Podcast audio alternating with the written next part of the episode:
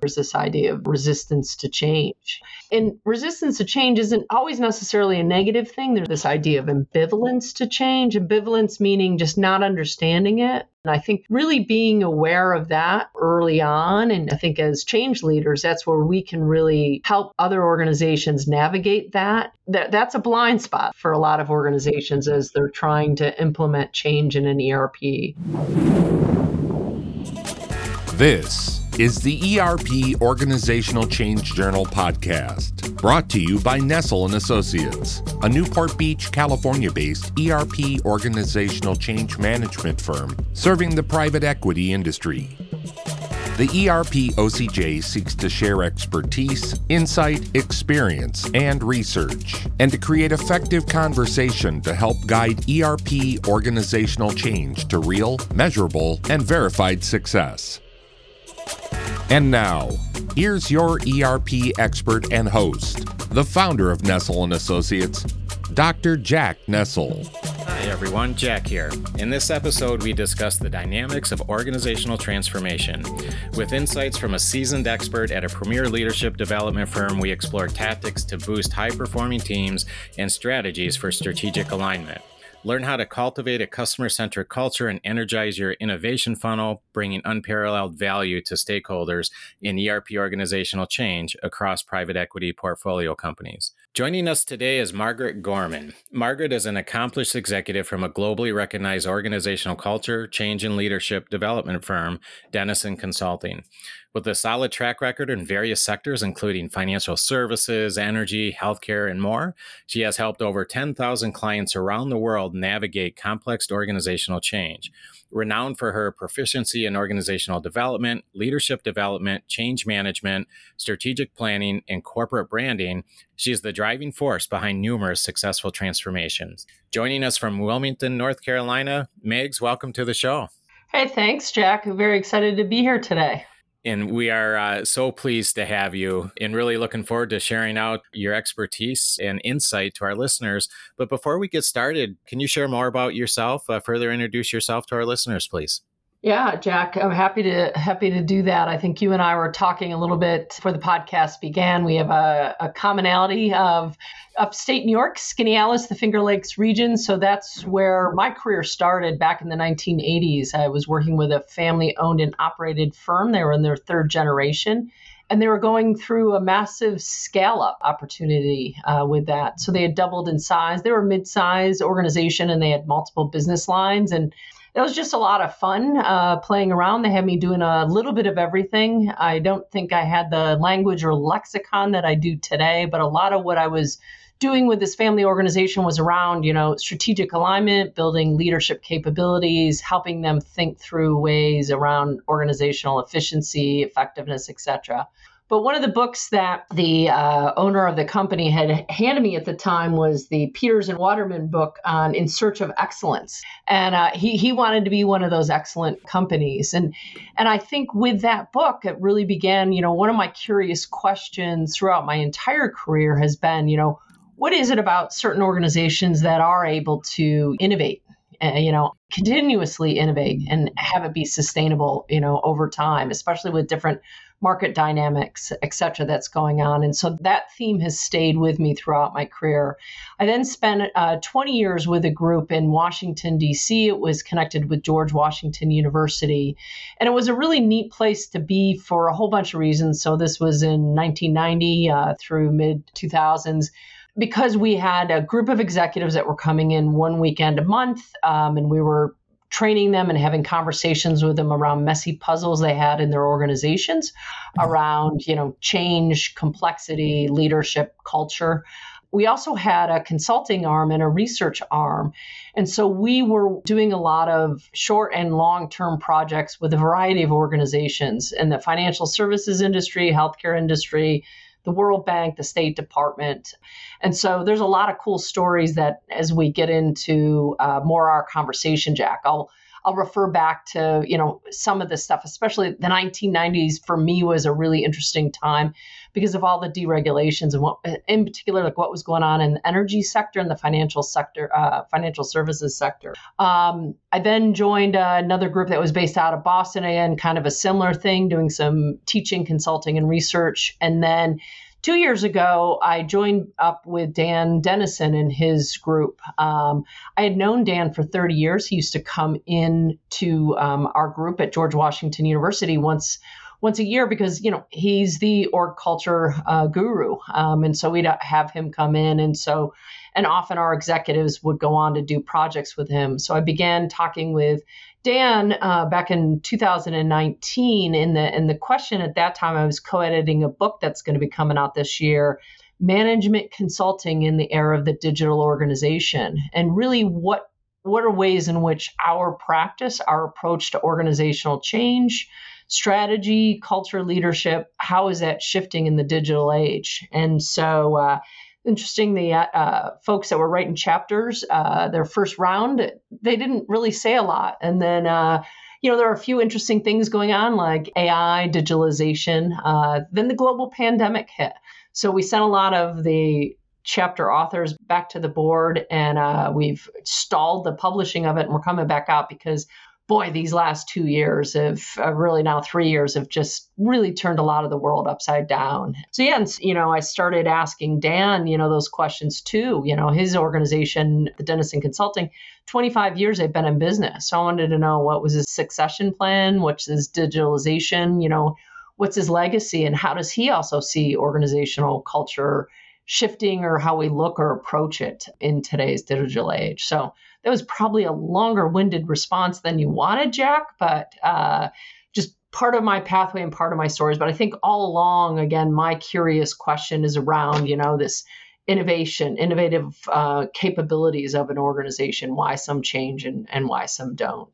No, that is great. Thank you very much for that. And with your extensive knowledge and expertise in organizational development and leadership development and change management, I'm confident that this conversation will be incredibly valuable for our listeners for sure. And in fact, Dr. Denison, as you had mentioned, Megs, the founder of Denison Consulting, was one of our first guests on this podcast. And he is a friend and a mentor, and I'm a big fan of his work. So really looking forward to this conversation. Listeners, all of us here at the ERP OCJ hope you find this podcast useful as we share lessons learned, discover best practices, and explore the human element components of ERP organizational change. Please stay with us till the end.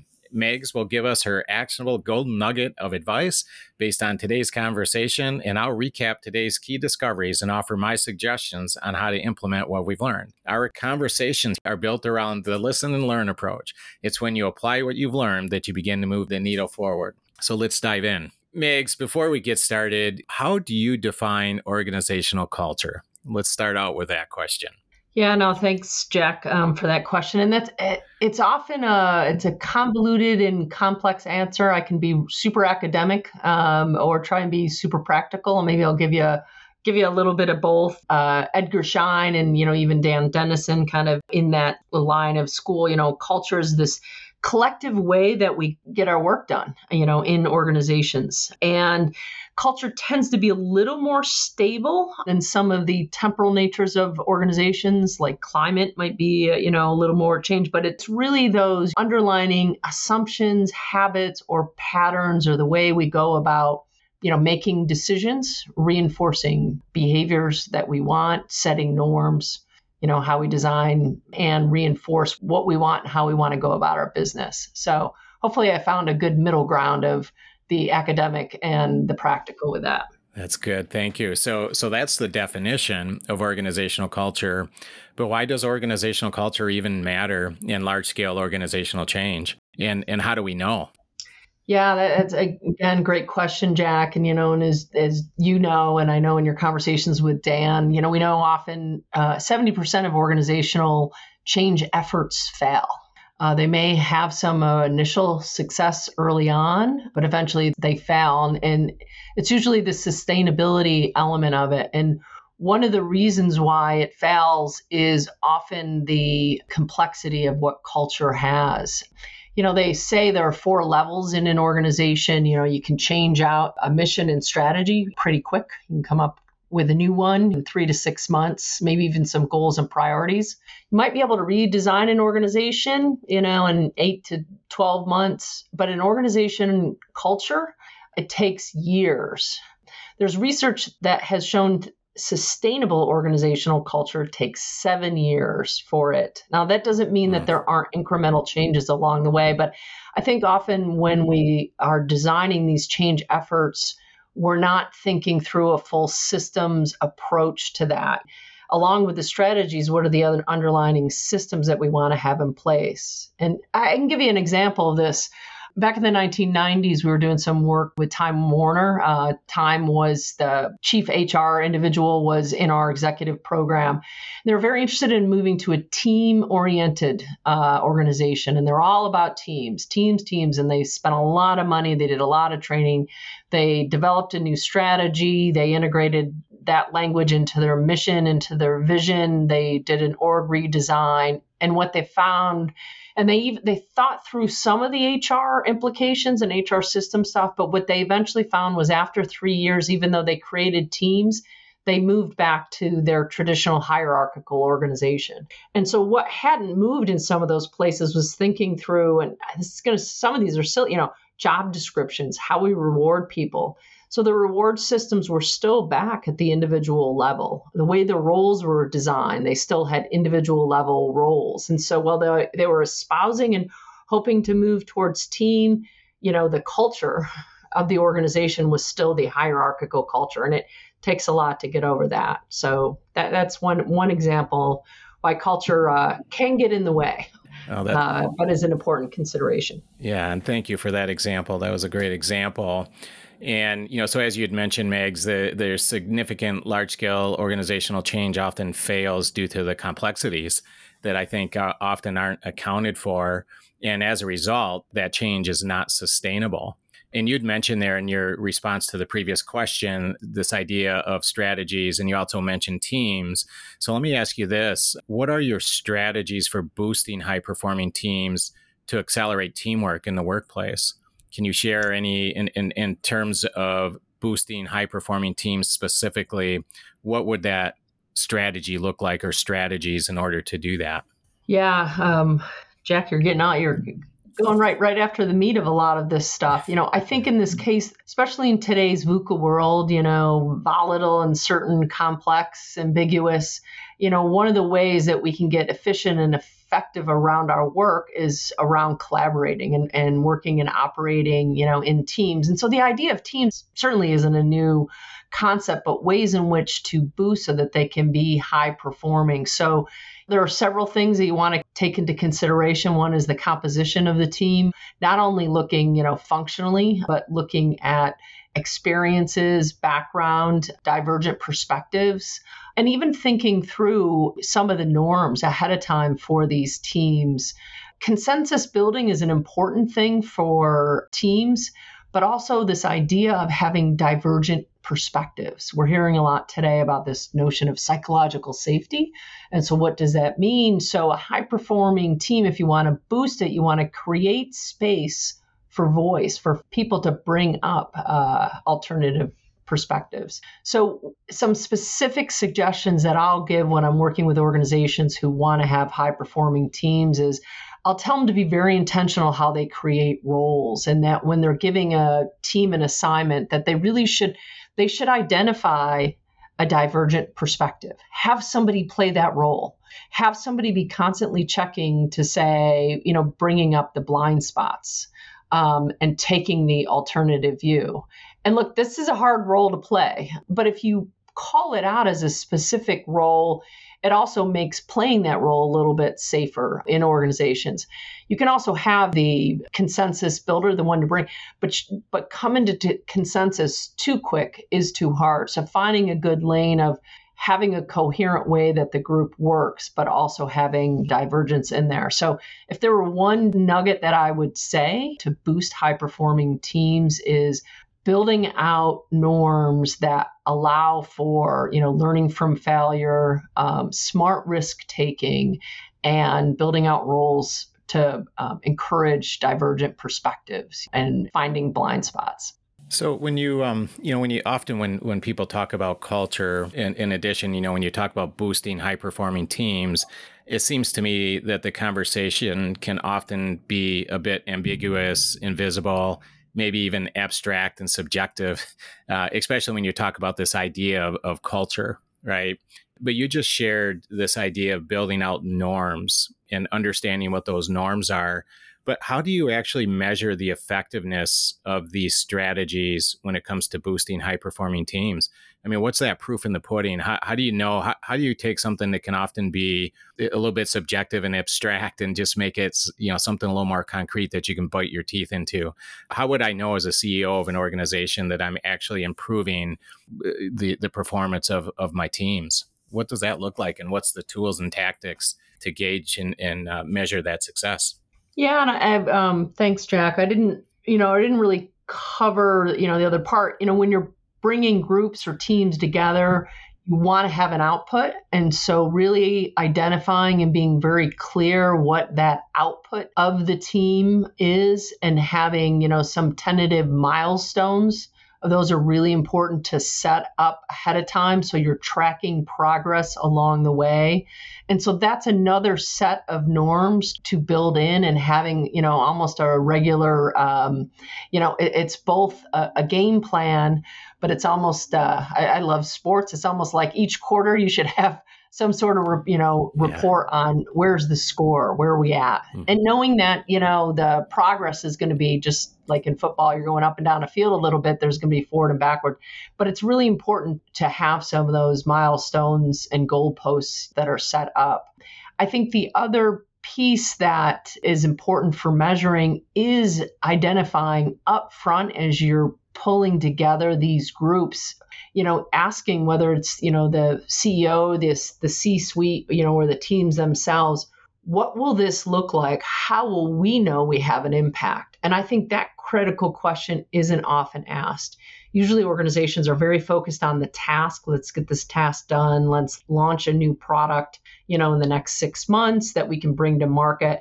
They haven't thought through their metrics for success. So establishing those and building that in up front. So instead of just launching a new product in 6 months, it's, hey, 1 year from now, we're going to have increased our market share in selling trees, by 10%. And then knowing if, a team and accomplishing their tasks delivered that output measure. And so that's, connecting to the business metrics and identifying those upfront early on. I can't stress that enough, but it also is something that is not thought of. Organizations and business leaders are often thinking through what are the breaking down the task and having a project management plan and haven't thought through, hey, is this going to impact our sales growth, market to book ratio, our EBITDA, our conversion rates? They just haven't come up with those yet. Yeah.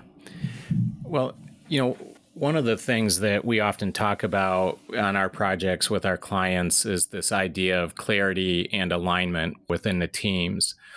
And, obviously one, I guess, area of boosting high performance teams is to make sure that you are aligned, right? I mean, like you said, what are the metrics? How do we measure success? What does that look like? But how do you approach strengthening clarity and alignment within an organization to better execute on strategy? Is there any insight or tips there that you can share with our listeners? Yeah, Jack, that's really interesting. And, some of that is walking the talk and understanding the language. So you can hear senior teams, we're very clear. We know where we need to go. We're embracing this growth strategy. And we know the growth strategy has 4 prongs. I'll meet with a C-suite group and they'll all say it and they'll all know it. Even in one-on-one interviews and collectively, they can recite the pillars of the growth strategy. I think what we're seeing with some of the clients that we're working with is the ability of that business leader to understand how that translate to what's happening in their business unit. What does that mean? So if we're going to, have a particular growth strategy, we're going to move to a subscription model. that it's a lofty, yeah, everyone can say it, knows what it is, but what does that really mean to how we go about doing our work, how we service our customers, how we go, after the market, how we work with existing clients, how do we build out new business? So I think the alignment piece moves into this understanding and then connecting or bridging to the way we go about our work. And that's the harder work that I don't see some business leaders or some executive teams doing. Yeah, interesting. What about, I want to, just while I'm thinking about it, this idea of cultivating a customer-centric culture, whether it's internal or external customers. And, this is an idea that we talk about quite a bit as well. When you're going through large-scale ERP organizational change, at the end of the day, it's about your customers. It's about your internal end users and customers, as well as your external customers. And we also talk about this idea of celebrating team members. So I guess in your experience, what are the key elements in cultivating a customer-centric culture? And how does this tie in with celebrating every team member? Does that question make sense? No, it definitely does. I think one of the things that we're seeing with some of our clients is almost like redefining how we're understanding culture or customer, and even this language of, ecosystem. So we for a while, we were talking about, we have a network of customers, and we have internal and external, which you hit upon, but really looking at, this ecosystem. So it's outside in and inside out. So it's that, iterative exchange. Again, a lot of companies have their own customer-centric models that they work with and are able to articulate in their organization, whether that's creating a unique customer journey. That's one we hear a lot from, understanding the customer needs, knowing the experience and measuring your performance as you're connecting to your customer, and then always celebrating. And you brought up this idea of celebrating. It's kind of like, where does that celebration occur? And I'll say even in our own firm, we do weekly town halls on Thursdays. And the first part of it, we do appreciations and we're talking customer stories. I tell you what we're not doing. We're not sharing our customer stories, success stories back out to the customer either. So we might have a team member that will share that and say, I got an email, we pulled off XYZ project and it was really neat and impactful for them and sharing it out. My question's always, so what have you done? Have you gone back to that customer? And are there other customers that you connect and share that success story with? And so even this idea of team, like who is the team? Because really a lot of the work that we all are in right now is this, it's an advisory work, especially, the ERP space and even in private equity, like really talk about a complex system. The customer relations are multi-directional. And so celebration needs to be occurring inside out, outside in, and across with that. And I don't know that we're doing a great job with some of that. Can you put you on the spot here? Can you share an example with our listeners, perhaps of a company that has successfully kind of improved their customer-centric culture and this idea of celebrating team members and the impact that they had on the organization? Is there anything off the top of your head that you can share? There's a couple of customers that we've had that have paid a lot of attention and are very intentional around this. But, I'll bring up one that isn't a customer or client of ours, but, they're a company that I certainly admire and I certainly track a lot is Archetype. And they have, they're based in Philly and they have a portfolio of companies that they work with. And they just have a really cool design, the way in which they have, an advisory board that oversees their portfolio of organizations that they have. They have a lot of collaboration that goes on in amongst the companies that they have within their portfolio. And they have different ways of connecting key talents, key stakeholders in and across. And so you're always seeing them celebrate, they're pretty active on LinkedIn. They're often sharing, events and activities where they're really working hard to celebrate that collaborative success within and across. So Archetype is one particular group that I'm just really impressed with what they do. Like I said, we got to know them back in 2021, spent some time with several of their team, and they're just a really cool organization. So it sounds like, Megs, that in that case, and I think the key is just having that knowledge of these cultural attributes and their impact on organizational performance. But then, as you said, being intentional with that knowledge, and then taking that and being tactical. You know, how do you, I mean, from a tactical level, you know, it's one thing to have the knowledge and then being intentional and deliberate about saying, hey, you know, we understand the value of organizational culture and its impact on organizational performance. But now how do we do that? How do we get down to the brass tacks and take action and move that needle? And it sounds to me like they've been successful in that area. Yeah, and they're really right up front. Even, you know, when we were in conversations with them, just looking at ways we might even collaborate with them. Right up front also with the cultural piece. So not only do they want companies in their portfolio, but they want companies that like that there's this overall cultural ecosystem within and amongst their companies. And I thought that was really cool. They themselves put that right up front along with the business opportunity and financial opportunities. You know, Megs, you mentioned in your previous question there, I think probably 3 times this idea of collaboration. So let me ask you a question there. You know, one of the things that we talk about a lot too, when you go through a large scale ERP organizational change, it really takes a great deal of creativity and innovation. And I think that, you know, kind of creativity and innovation go hand in hand with collaboration. So can you discuss with our listeners and maybe share your approach to energizing the innovation funnel and fostering collaborative practices within an organization? What would you say about that?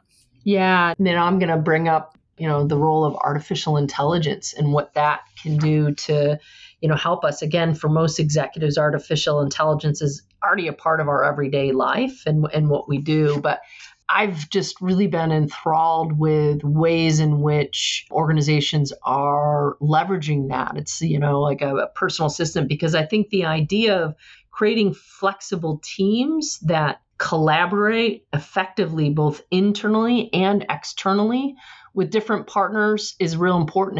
And it's a shift. It's a mindset shift. We often are thinking about collaborating within our organization and maybe across functional areas. We're a little more reluctant to think about, you know, the knowledge that exists outside and with other partners or sources that we might have. And so really building out, you know, like designing and like an architect in agile organization, you really want to have a culture that promotes entrepreneurship, innovation, and collaboration, you know, and artificial intelligence can be just a great way to maybe help out with some of the repetitive tasks so that actors or members can pay more attention to the relational and the creative elements, and, you know, the stuff that we like to be doing, because there's a lot of efficiencies in some of that. It can enhance some of our capabilities and capacity for that. Yeah, fascinating stuff, to be sure. Yeah, you know, and I would direct our listeners, and we'll put a link in our show notes to Denison Consulting site. There's a lot of great literature and case studies in papers available to our listeners. But, you know, one of the things with large-scale organizational change is just the awareness of the impact that culture has on large-scale change, and especially, I would say, ERP organizational change. And I often think, you know, when we go into our projects that sometimes organizational culture can be a buzzword, and you hear people say it and they talk about it and it sounds nice, you know, but sometimes you just got to get down, as I'd mentioned earlier, to the brass tacks, right? You've really got to understand, what is organizational culture? What does it mean? What does it look like? What are some of the key attributes that really drive that productive workplace and organizational performance? And so, Megs, can you share with our listeners, is there a relationship between a positive culture and high-performing organizations? And how do we know? How do we know that? What's the proof in the pudding there? Oh, you want to read the end of the book? Yeah, I mean, Dan's whole work, and really, you know, Dan was also back in the 1970s. I don't think he'll mind that I bring that up. You know, the Peters and Waterman idea, this in search of excellence, you know, really trying to find what's the secret sauce and what makes organizations excellent was Peters and Waterman's. Dan's was, is there a way we can identify cultural traits of an organization and connect or correlate those to being a successful or a high-performing organization? And that's the whole foundation of his work. So he started out, it's qualitative case studies, you know, looking at a range. At the time, he was working at the Social Institute of Research in Michigan, and he just had access to macro databases. And yeah, he was able to find there were direct links between culture and performance. And so the model that he developed with these four cultural traits are ways in which you can actually measure those connections between how an organization is aligned and the degree to which their performance indices. I think additionally with these key organizational performance metrics, the research has shown there's some specific connections. So for example, let's say the organization's strategy, they're, you know, part of their growth is around innovation. So having a culture that reflects more flexibility versus stability. Those are the dynamic tensions in any organization that are out there. So having, you know, more indications around being able to be customer focused, creating change, having a team orientation, you know, empowering. And so along with flexibility, being externally oriented, there's direct correlation. If you have those cultural traits, you have a higher probability of achieving this idea of innovation. Now, for other organizations, being high performing for them might be a high employee satisfaction and low employee turnover. So it's a different type of organization. Let's say it's just, you know, a healthcare organization. They want to retain their top talent. That's one of the pain points right now CEOs have. They want to keep top talent and keep their employees satisfied and keep their talent developing. So the cultural traits for that type of organization, you know, healthcare is a little bit more of a stable industry, and you want to be risk adverse. You want to have low medical error. You want to have low turnover rates. And so some of their cultural traits, they're going to be a little more emphasized on stability and a little more internally oriented. So cultural traits that look at ideas around empowerment, capability development, as well as having alignment around some of those core values. So part of it, Jack, it depends, you know, what's the measure for that organization on being high performing. You know, if their high performance is around ROA, that's slightly different than, you know, being high performing around innovation. Yeah. You know, part of the model that you're referring to, of course, is the Denison model. And it looks at those four key categories, right? I think adaptability, mission, involvement, and consistency. And you'd mentioned 12 attributes. And just to share with our listeners really quick, not all of them, but for example, that would be like organizational learning, creating change, team orientation, you know, some of the things we talked about on this call so far, you know, agreement, coordination and integration, goals and objectives, strategic direction and intent, which we talked about a little bit. So those are all very much key attributes and components of any organizational culture. And I think that the degree to which any of those have an impact within an organization, it kind of varies in amplitude, right? So, you know, so clearly every organization has those various attributes, but the amplitude in which those are active, let's say, can vary drastically. And I think that there's plenty of research, and certainly with Dr. Denison and your team and the Denison Consulting team, that shows that there's a pretty clear correlation between those attributes and organizational performance. Is that all fair statement, if I were to distill it down to that summary? Oh, Jack, you're making Dan's heart go pitter-patter. Yes. and you know, great. I can tell you, Megs, from experience, you know, obviously being a big fan of the Denison model and in our work at Nestell & Associates, you know, just anecdotally, there's no doubt about it that the degree in which the amplitude of each of those attributes are higher, the ERP organizational change effort has been not perfect. You know, there's no such thing, but it's certainly been more effective and more efficient when organizations, let's say, score higher in those different areas. Yeah, I was thinking too, you know, Jack, because we both have this passion around how can we help organizations with their change efforts and with their strategy. You know, and I think particularly with ERP organizations, that can be really complex and challenging. And so Some other things we haven't really talked about, but I'm sure the audience is aware of now, there's this idea of resistance to change. Yeah.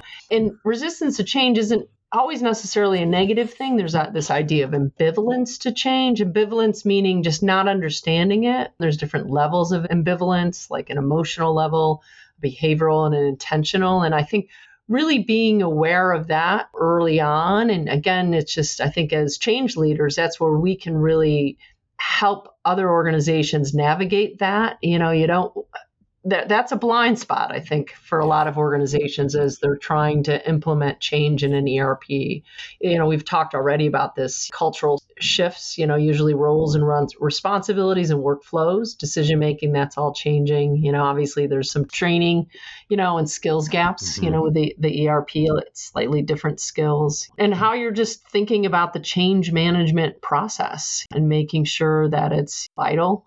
You want to minimize disruption, you know, and try and, you know, they talk about managing resistance or just being aware of it. So we shouldn't underestimate the complexity of the change management, having a change management strategy where you communicate. Stakeholder engagement, super, super key. Communication, but it's also about understanding and sense making. And I think that would be, Jack, one of the other things that we sometimes see that's, again, there's the communication out, but there isn't the time needed so do individuals really understand how this change is or is not impacting how they go about their work. Are they able to make sense or understand that? And so that sense-making piece is an important part to the change management process. Yeah. Absolutely. Yeah, we're just barely scratching the surface here, but, you know, change management and definitely resistance to change, which, by the way, I've always seen that as a very powerful tool. I don't see that as necessarily a negative thing. I think it's a very, very productive and it can be very productive and positive tool, you know, when you see that. And often it can bring, you know, new insights to the project, certainly. Okay, Megs, I really appreciate your time. But before I let you go, I do want to ask you one more question here. I think it's been a fun conversation, you know, and clearly we just kind of hit some of the highlights just to share with our listeners some of these ideas around organizational culture and some of the attributes and its relationship to high-performing teams and organizational performance. But before we wrap up this insightful conversation, I'd like to ask you for your golden nugget. Given all that we've discussed today, could you briefly summarize the key takeaways our listeners should remember? And based on these insights, what is the single most valuable piece of advice you would offer our listeners as they navigate through their own journey in organizational transformation? So I'm going to put you on the spot, looking for your golden nugget. Well, gosh, you know, the golden nuggets is the Nestell Associates. They're an ERP organization and they have the strengths and attributes, so partner with them, right? Yeah, right. Yeah, I think, you know, if there were three suggestions or recommendations that I'd have for change leaders to be thinking about, you know, first would be right up front, think about 1 year, 2 year, 3 years, whatever that time horizon is, if this change or if this strategy, you know, were to come into fruition, what's our measure for success? What does that look like? You know, just spelling that out, being real explicit on what you're trying to do and what you know, that impact's going to be. You know, we're going to increase our customer satisfaction by 10%. Make those declarations early on and then have, you know, a playbook for getting there and some sort of tracking or milestones. That would be my number one. You know, number two was, again, the change management process that we were just talking about, Jack. You know, it's just, it's messy. You got to be attentive to that. You know, embracing, you know, ambivalence to change, embrace naysayers. I want the naysayers, especially up front. What are we forgetting? What are we missing? What's our blind spots? You really do want to encourage that. So that would be the change management process system, just having that in. And then I think number three is really rethinking how you are, whether you call it your customer ecosystem, your learning ecosystem, but this outside in, inside out, you know, really thinking differently about the distribution of knowledge and advising and resources, stronger with collective knowledge, and taking different ways to look at how you can enhance your own performance through leveraging neat and interesting advisors in and outside and around the organization. So those would be my three, Jack. Well, that's great advice. Thank you very much for that. Well, as promised, this wraps up another insightful episode. We've explored organizational transformation. We've discussed clarity and alignment. We've explored celebrating team members, innovation, collective knowledge, effective change management, leveraging resources, strategies for boosting high-performance teams, and the importance of aligning strategy execution. And I would add, I think one of the key takeaways for me, again, is there's a lot you can do about organizational culture. It's much more than a buzzword. And once you understand and you have the knowledge of these various attributes that make up a culture, then if you're very deliberate and intentional in what you think about and how you value culture, then you can do things about it. You can change your culture. You can address some of the attributes that we've explored today and be very tactical. And there's lots of things, and we didn't even get to this, Megs, as far as, you know, some of the tactical items in the toolbox that you can do in a very actionable way to help create more cohesiveness, for example. And, you know, there's things you can do to allow a certain level of managed risk, which is another attribute of an organizational culture, is being able to accept and manage a certain level of risk in meaningful ways. So, you know, great conversation. And so take this idea of organizational culture, understand what it is, be meaningful and deliberate about how you think about it and what you do about it, and then take action. Open up that toolbox and start implementing some of these various methods of improving those different areas of your organizational culture. So I encourage all of our listeners to take these insights and implement them in their organizations. And whether it's nurturing a customer-centric culture or energizing the innovation funnel, every step can move the needle forward. Thank you very much for your time today, Megs. I appreciate it. We truly appreciate your dedication to the trade. We appreciate your team in Denison Consulting and what you do for this practice, for this area, for this field. But before we go, please tell our listeners how they can get in touch with you. Yeah, sure. I'm on LinkedIn, like many of us are, and I love seeing when others share. So Margaret Gorman, you can reach me out there, or you can reach me at Denison. It's mgorman@denisonculture.com. Awesome. Thank you. And we'll definitely include your contact information in our show notes as well. Well, Megs, thank you again. I really appreciate your time. Be well, and we'll talk soon. Great. Thanks, Steve. We'll maybe see you up at Skaneateles Lake sometime. Yeah, you never know. That's very possible. Thank you very much. Thank you for joining us for today's episode of the ERP OCJ podcast. This podcast is intended as a forum to study, share, and discuss ERP organizational change successes and challenges. We discuss the people, process, and technological components of ERP organizational change by drawing on knowledge from extensive research, collaborative learning, and practitioner expertise and experience. We are incredibly grateful to have friends, colleagues, and mentors join us in our podcast as we seek to promote, connect, and foster relationships in the ERP organizational change community and contribute to its success by bringing research and practice closer together. We want to make sure this is the most useful and insightful ERP podcast you listen to, and we'd love your help in doing so by leaving us feedback and a review. A great place to do so is at Apple Podcasts. Just click on the Listen in Apple Podcasts link, then click Ratings and Reviews, and let us know your thoughts. You can get more info about the show, including show notes and episode highlights for this and all of our episodes, by visiting nestleandassociates.com and clicking the podcast option. Please join us again next week as we discuss the latest ERP organizational change research, practice, and stories. And don't forget to follow us on social media, hashtag the ERP OCJ. Thanks again for listening. Have a fantastic week.